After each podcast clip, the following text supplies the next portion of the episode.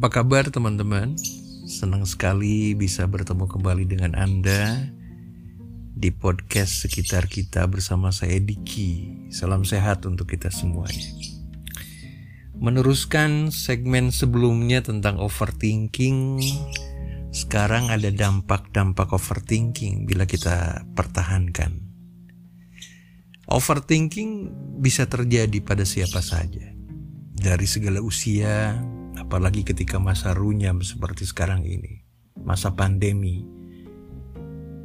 Kebiasaan tersebut merupakan sikap kehati-hatian sebelum memanahkan solusi yang tepat dan lebih membantu mereka memahami situasi dari segala ragam aspek kehidupan. Padahal kebiasaan itu sering kali menimbulkan efek buruk bagi kesehatan ada dampak-dampak negatif yang mungkin terjadi bila kita kekeh bersikap overthinking. Di antaranya akan membuat hari-hari kita menjadi tidak kondusif.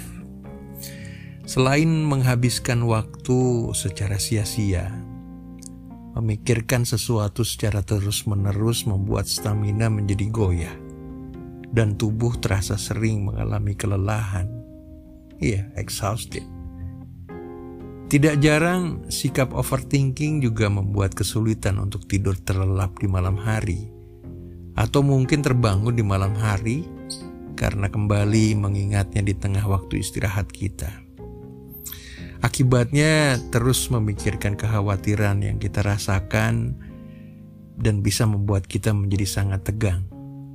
Nah, rasa lelah dan waktu tidur yang tidak sehat inilah yang akan menjadi penghambat menjalani kegiatan rutinitas sehari-hari kita.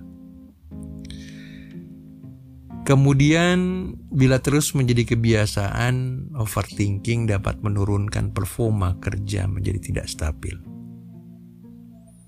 Tidak hanya itu, ia akan membuat kita menjadi sulit untuk berkonsentrasi tidak bisa berpikiran pada satu titik, tapi ke mana-mana, tidak beraturan, random, bahkan kesulitan berinteraksi dengan orang lain. Kebiasaan overthinking justru membuat kita kesulitan untuk mengelola emosi yang naik turun.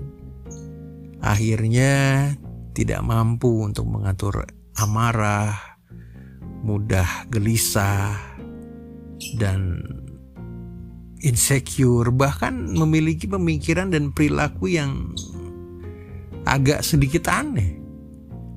Overthinking dapat menyebabkan tekanan emosi yang berlebihan hingga mendorong seseorang untuk melampiaskan emosi dengan cara yang kurang baik, bahkan bisa destruktif.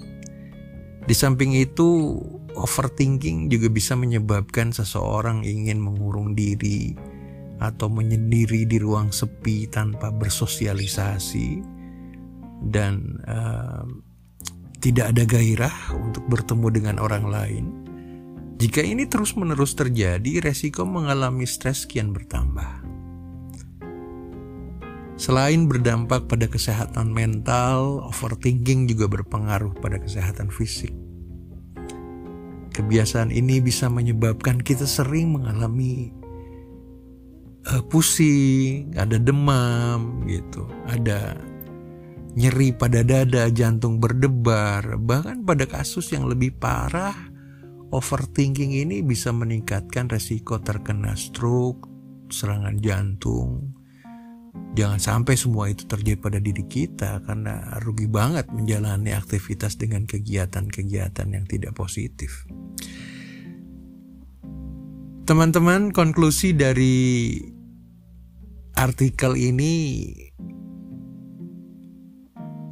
maka dari itu sayangi diri kita sendiri dengan memberikan batasan waktu.